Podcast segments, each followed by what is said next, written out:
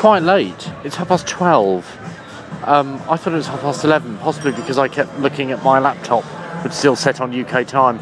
So I've sort of come out for a bit of a wander just to get out of my hotel room because I have been working rather late.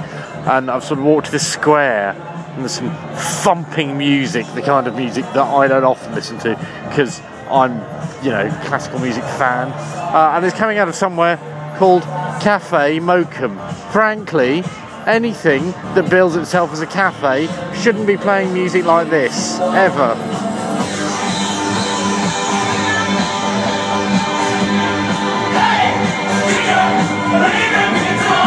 That's being spectacularly missold. There'd be a riot back in London if that happened. You can't call a cafe that. It's, it's, I'm livid.